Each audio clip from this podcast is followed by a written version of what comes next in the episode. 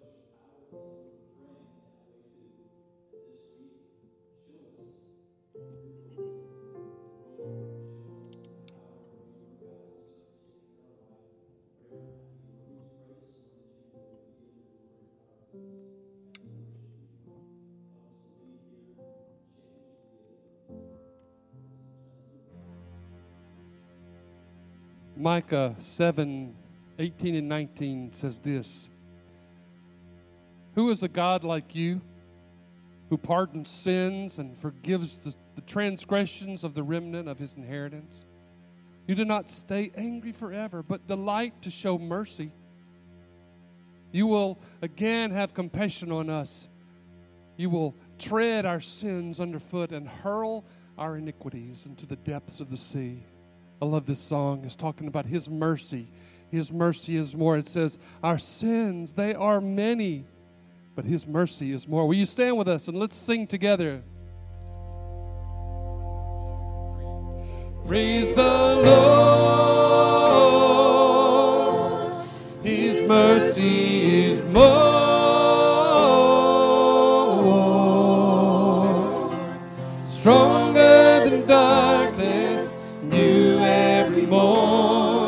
Sins, they are many. His mercy is more. Amen.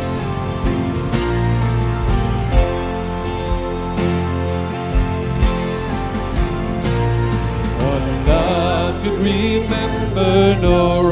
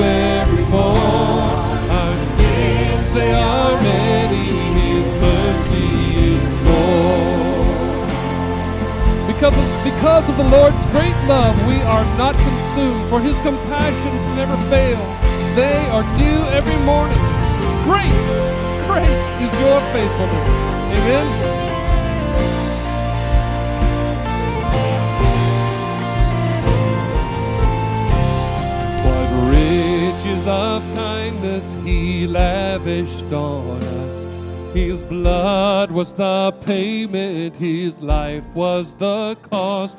We stood neath the debt we could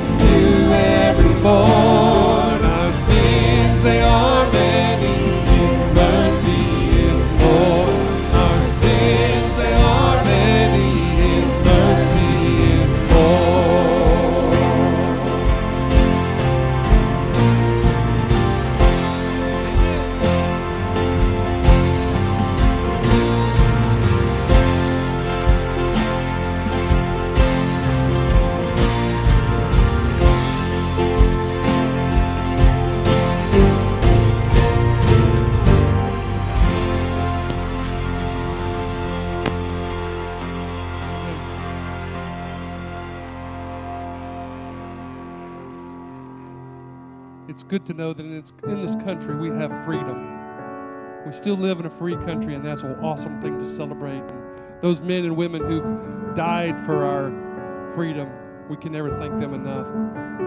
But we have a greater freedom even than that. It goes beyond this earth, and that is the freedom we have in Jesus Christ. When you come into this place to worship Him, that is the true place.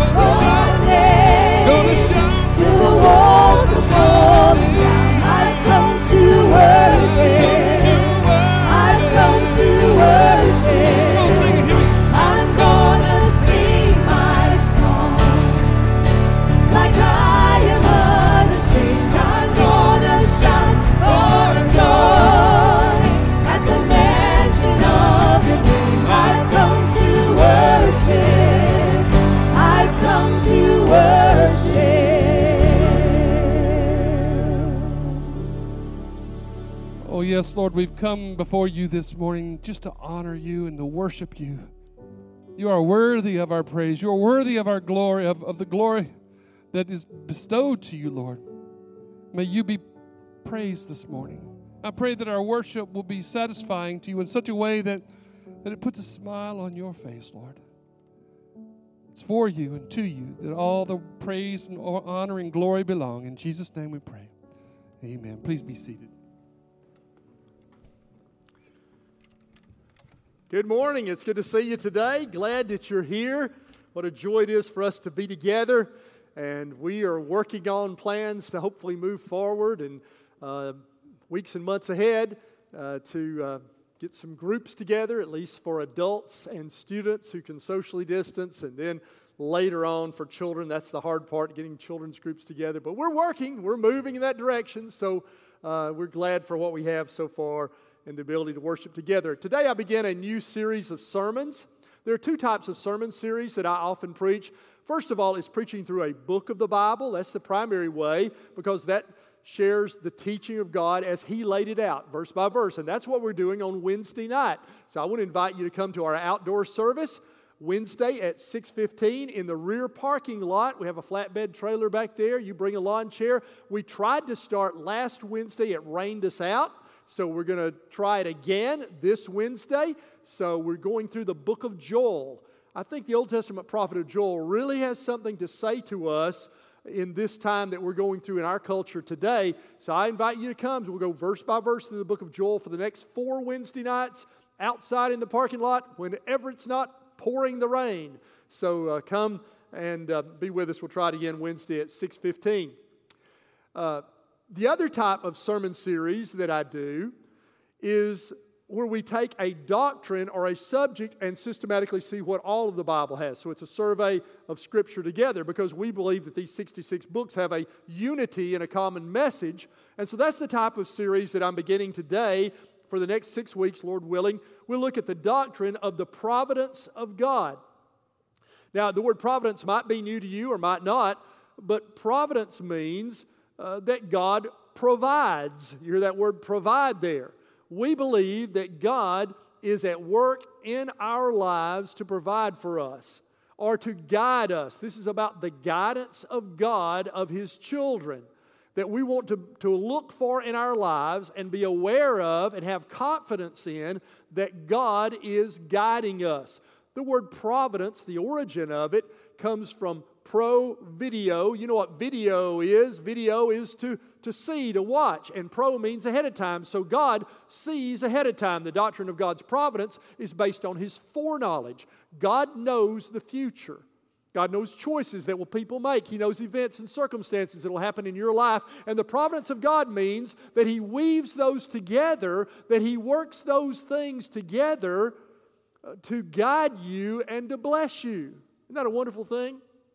Well, today we want to look at what I think is the primary verse of Scripture in the Bible that teaches the doctrine of the providence of God. The word providence is not in the Bible in most translations. It's sort of like the word Trinity. The word Trinity is not in the Bible, but it tells us, it accurately describes truth that is in the Bible. The word providence is not in most translations, but it accurately describes this truth, and it's summarized in Romans 8 28. If you have your Bible, I invite you to share, uh, to open it there, you can follow on the screen. I think this is the, the greatest verse in the Bible that most fully and clearly teaches this doctrine that we'll be talking about these next six weeks the doctrine of the providence of God. It says, And we know that in all things God works for the good of those who love Him, who've been called according to His purpose.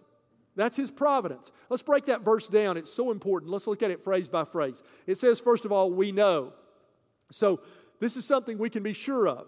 In the verses just above, it talked about some things we don't know. Verse 26 says, We don't know how to pray. We don't always know what to pray, right? Sometimes we're just not sure what to pray. But this is something we know. But we know the outcome. We know. And so we want to base our lives on this truth. Let's go to the, the next phrase that gives us the subject and verb. We know that God works. So the doctrine of providence means that God is at work in your world, in your daily life. It is the word synergeo or synergy that uh, we get our word from. God's working a synergy in your life. Phillips translates this phrase that God fits everything together in a pattern. So God is determining the outcomes of things in our lives. He's fitting things together in a pattern. Another translation says he makes everything cooperate. That's this word synergy. Oh, synergy. God's at work. Now there were there's a, a teaching especially prevalent in colonial America called deism that believe God created everything, but then he's just sort of distant after that. He doesn't have much to do with our world in the day to day life. Uh, well, that's not what the Bible teaches. The Bible teaches that God, yes, He created everything, but He continues to work. We know God works, that He's continuing to work. And by the way, our Declaration of Independence mentions the providence of God. It mentions His creation. And so, even though deism was prevalent in colonial America, it didn't prevail in the writing of the doctrine of, uh, in the writing of the Declaration of Independence. The first paragraph, the introduction of the Declaration of Independence, talks about creation. We hold these truths to be self evident that all men are created equal and are endowed by their Creator with certain inalienable rights life, liberty, and the pursuit of happiness. But at the end of the Declaration of Independence, it says, with a firm reliance on the protection of divine providence. There's our word that we're learning about in the Declaration of Independence. We mutually pledge our lives to each other. So they believe God not only created, but He was guiding the forming of America. We believe He's guiding our lives. God works. We know that God works in all things.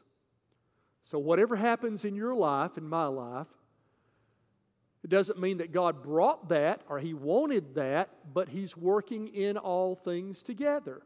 I believe bad things and good things. I believe big things and small things. Do you believe God's at work in the little things of your life?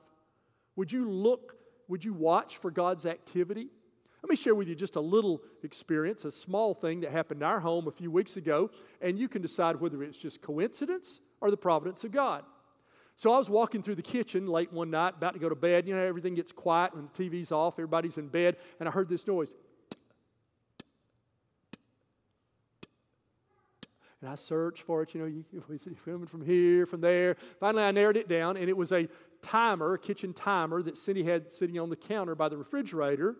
And I determined in listening to it and looking at it that it was, it was going bad, that battery was dying in it, but it was sealed up. There's no way to replace it. You just had to get a new timer. So I set it back down on the counter and went to bed. The next day, I came home and Cindy had the refrigerator pulled out in the middle of the kitchen. And she said, The refrigerator's leaking. I heard it. It's going. And I said, No, that's not the refrigerator. That's the timer on the counter by the refrigerator. And I said, See? And I picked it up, held it up to here, and she said, You're right, it's a timer, but the refrigerator's leaking.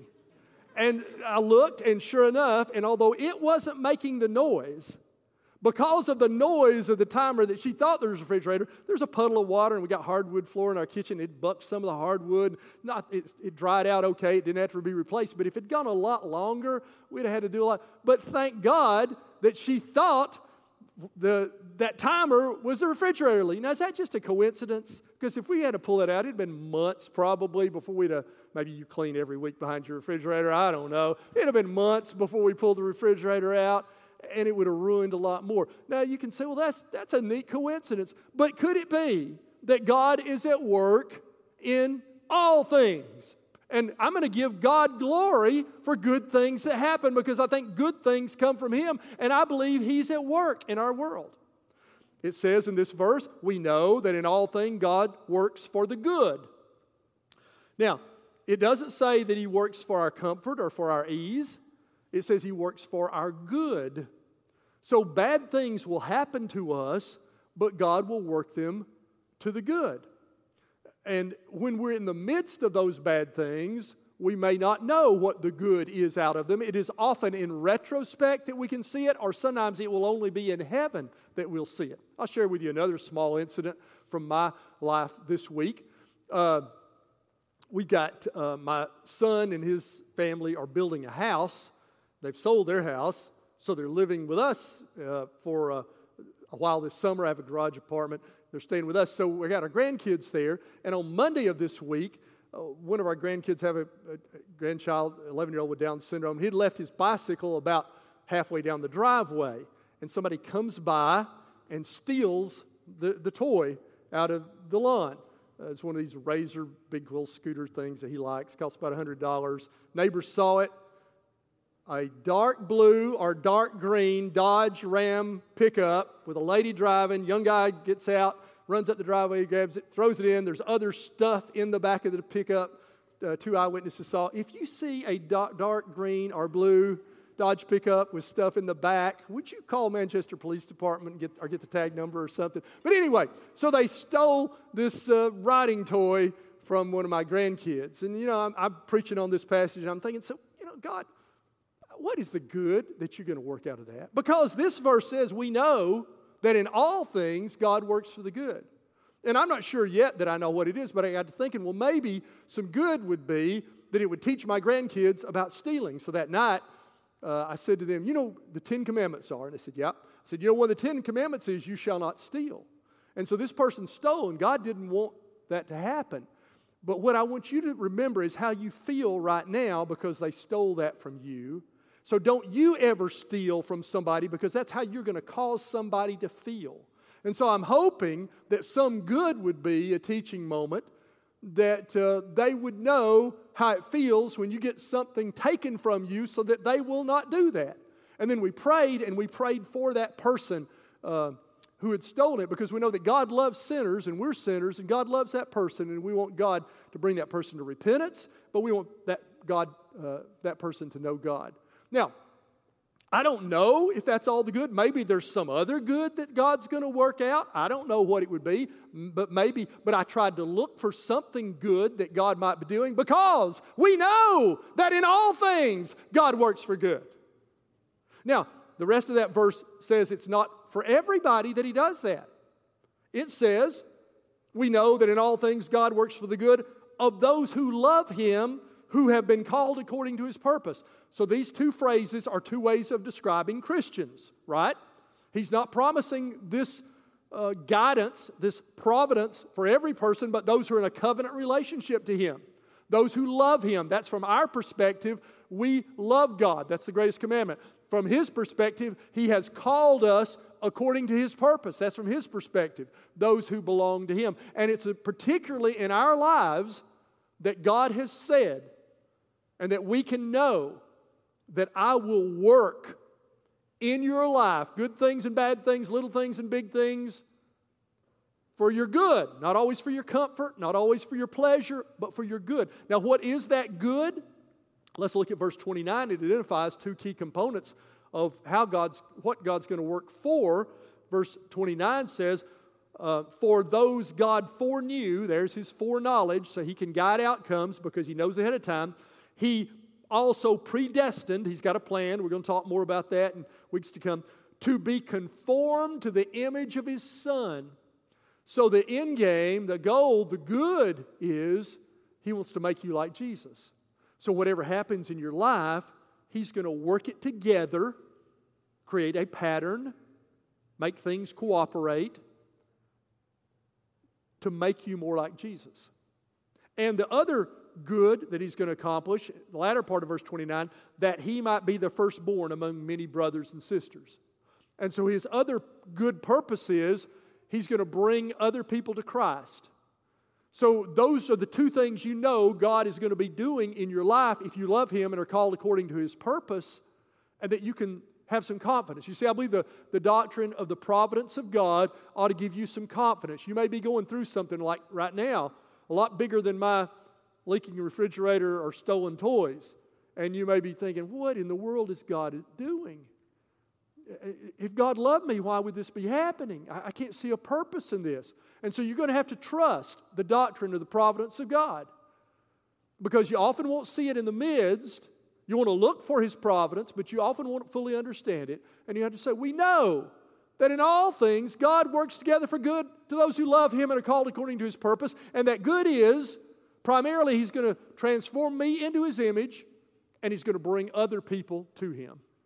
And He's going to be working in that way in my lives, and so I can have some joy and confidence that these things are not random, that, the, that evil will not have the final say, but that God works them together in a synergy for my life.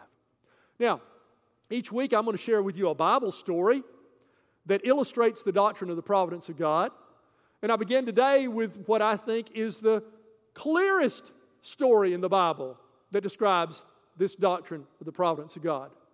The clearest story I think that unfolds Romans 8:28 is the story of Joseph in the book of Genesis. Joseph was the fourth generation of the people of God. God called Abraham, he had a son Isaac, he had a son Jacob, and then Jacob had 12 sons, of whom Joseph was the youngest, the baby of the bunch. And Jacob loved him the best. He showed favoritism, and he made him a brightly colored coat. And uh, that caused jealousy with the other brothers. Parents, don't play favorites with your kids. This brought problems. And Joseph had dreams that his brothers bowed down to him. And if you're the baby brother and you dream that your brothers bow down to you, don't tell them about it. That doesn't go well either. That just increased the jealousy. And then Joseph had a dream that the sun and the moon bowed down to him, and now they're really ticked off about this little brother. And so when he was 17, he was sent by his father on an errand to take some supplies to his brothers out in the field and they determined to kill him. They were so angry they were going to kill him. And they threw him into a pit, and then, by coincidence or by the providence of God, a caravan going to Egypt comes by. And they said, We're not getting anything for him here. Instead of killing him, let's sell him into slavery. One of the brothers sort of wanted to protect him. And so they sold him to a caravan headed to Egypt, caravan of Ishmaelites going to Egypt. And he became a slave. And don't you think at that point, Joseph, sold by his brothers, separated from his family, don't you think he wondered, is there a God? Is God at work? Why would I be in this situation? Joseph was sold to a man in Egypt named Potiphar. And uh, Joseph was smart and he worked hard and he rose through the ranks until he was over all of Potiphar's household. So life was on the upswing for Joseph. He was doing well. He, he, he, things had turned around for him. And then Potiphar's wife falsely accused him of sexual assault, and Joseph wound up in prison. And the roller coaster had hit rock bottom again. And Joseph again must have wondered, Where is God? What is He doing? Why would He let this happen to me? And then there were, by coincidence, or by the providence of God, there were two servants of Pharaoh who were put in the same jail with Joseph, and they had dreams. And Joseph, by the power of God, was given the ability to interpret their dreams. And one of the servants he predicted would be restored to, to Pharaoh's service. And he said to this cupbearer, And when you get back into Pharaoh's service, remember me, put in a good word for me. And sure enough, just as Joseph had predicted, the cupbearer was restored to Pharaoh's service, and he promptly forgot about Joseph. And for two more years, Joseph languished, the Bible says, in a dungeon. Now, you think about if you're in a dungeon and uh, you think, where is God in my life? What in the world is he doing? And then Pharaoh had a dream that no one could interpret. He dreamed of six fat, uh, seven fat cows and seven scrawny cows that swallowed the seven fat cows. And Pharaoh didn't know what it meant. Nobody could tell him. And finally, the cupbearer remembered oh, yeah, when I was doing time in prison, there was this guy that could interpret dreams. And Pharaoh called for him, and Joseph was brought before him. And Joseph prayed, and God gave him the interpretation of the dream. And he told Pharaoh that it means that there will be seven years of plenty, of great crops, followed by seven years of famine. The seven scrawny cows will eat up the seven fat cows. And so Pharaoh said, What should we do? And Joseph said, Well, need to plan now in these seven years to store grain to get us through those seven years of famine. Pharaoh said, You're the man to do that. And Joseph was put in second in command over all of Egypt over this program. The famine was worldwide, and soon in Israel they ran out of grain. And the 11 brothers of Joseph were sent by their father Jacob to Egypt to buy grain. And they get there to Joseph, and they don't recognize him. It has been 22 years since they sold him into slavery. He is 39 now. But Joseph recognizes them and he reveals himself to him. And I want to read to you a, a, portion of the story in Genesis chapter 25, beginning in verse 4. Joseph said to his brothers, Come close to me. And when they'd done so, he said, I am your brother Joseph, the one you sold into Egypt. Ooh, that doesn't sound good, does it? And now do not be distressed and do not be angry with yourselves for selling me here, because it was to save lives that God sent me ahead of you. For two years now, there's been famine in the land, and for the next five years, there'll be no plowing and reaping. But God sent me ahead of you to preserve for you a remnant on earth and to save your lives by a great deliverance. So Joseph saw the providence of God in the evil actions of his brothers, did not make what they did right, but it means that God worked it out in the consequences so that he would have the final word, and he used their evil action to save the people to whom would bring us the Messiah, the lineage of Jesus Christ, the people of Israel. He preserved them in famine by sending a brother ahead of them who would rise to power and provide for that nation. And he says in the next verse, verse 9, now hurry back to my father and say to him, This is what your son Joseph says God has made me Lord of all Egypt. Come down to me, don't delay. And so eventually, Jacob and all of his clan and all of them came to Egypt, lived through the famine there under the protection of Joseph, and the plan of God was continued. And God was at work in all of that roller coaster ride of his life, would you believe in the roller coaster ride of your life, in the ups and in the downs, that God is at work in all things for your good? That's the doctrine of his providence. And that'll enable you to get through some things. It'll give you joy and confidence if you'll put your trust in that, even in the times of the dungeon. Well, 17 years went by. They lived there in Egypt, and then Jacob died. Joseph 56 now. And the brothers of Joseph are afraid again that maybe he was just being nice to them because dad was still alive, but now that dad's gone, will he take revenge upon us? And so they came before him again in fear and trembling. I want to read you one more passage. It is Genesis 15, 19, and 20. Genesis 50, 20 is the Old Testament counterpart to Romans 8, 28. What Romans 8, 28 says in the New Testament, Genesis 50 says in the Old. It is the doctrine of the providence of God summed up in this verse again. Here it is, verse 19. Joseph said to them, Don't be afraid. Am I in the place of God? Verse 20. You intended to harm me, but God intended it for good to accomplish what is now being done, the saving of many lives. Do you hear it there? Their intent was evil, but God overrode their intent. They wrote the storyline, but God wrote the headline. They said, Sell our brother into slavery. God said, you sold your brother into slavery so that he could go to Egypt, rise to power, and save your lives and continue the lineage that would bring the Messiah. That's what God does in your life. He writes the headlines. And when you understand the doctrine of the providence of God, it enables you to forgive people who do wrong. Doesn't mean their wrong was any less wrong. But Joseph was able to forgive because he saw the overarching purpose of God's providence even through their sin. Maybe you've been wronged. And maybe you've been holding on to that grudge. But when you come to believe God's providence, it enables you to be a more forgiving person. Will you trust this in your life? I pray in these next six weeks you'll look for evidence of God's working His providence in your life. I pray that you'll trust Him and gain a level of confidence and peace through the ups and downs of your life for we know that in all things God works for the good of those who love Him, who are called according to His purpose. Would you put your trust in Him this morning? Our invitation's a little bit different. Today, uh, after our closing, I'll be in the library. You go straight through those double doors, you'll see the sign. Tim will be in the parlor if that's more convenient to you and you're going out this way you stop by there. Either of us would be glad to pray with you to receive Christ as your Savior. Talk to you about baptism. Somebody always ready before the service. I don't want to talk to you about baptism afterwards. We'd be glad to talk to you about baptism. You could join our church. we'll let you fill out a membership form. We'll rejoice with you and, and just share your, your picture maybe next week.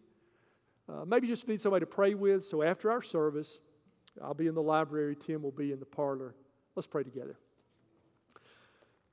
Oh, Father, help us to learn about in these weeks and to trust your providence. Right now, if there's somebody trying to make sense of their life, I pray that you would help them to place their faith in you, the Father of Jesus Christ, and know that you're at work for their good.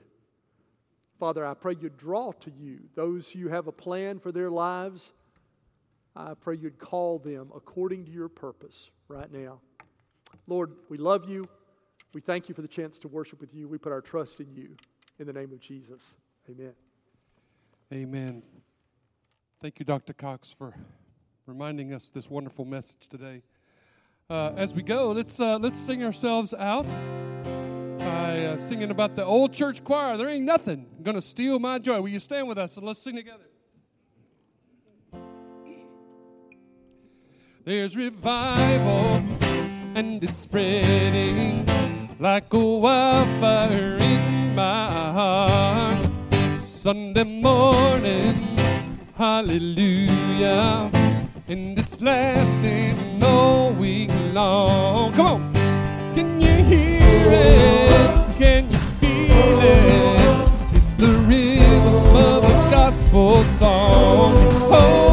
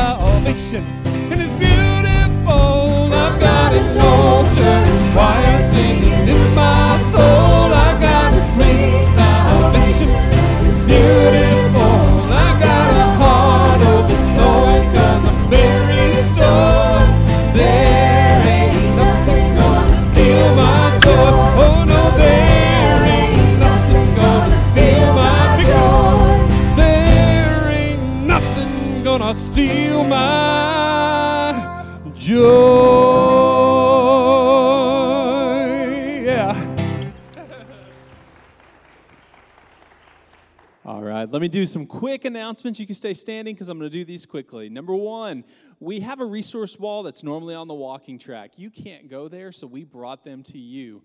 So, our resources, like the daily bread and things like that, that you distribute, are at each entrance as you come in. They're on a table, so be sure to pick that up on your way out. If you pick those up, they're there for you. Um, worship registration for the 31st is now online. You can get that on our website. You can also get it on our Facebook page. you can begin registering again. Hopefully, this will not be the case soon, but for right now, we are still having online registration for our worship gatherings. I want to remind you that our giving receptacles, the drop boxes, are there on the back wall if you want to use those on your way out. And we are going to be dismissing one row at a time. If you'd like to talk to a pastor, Dr. Cox is at the library, Tim is at the parlor. Let's take a moment to pray together. Father, we thank you so much for your goodness to us.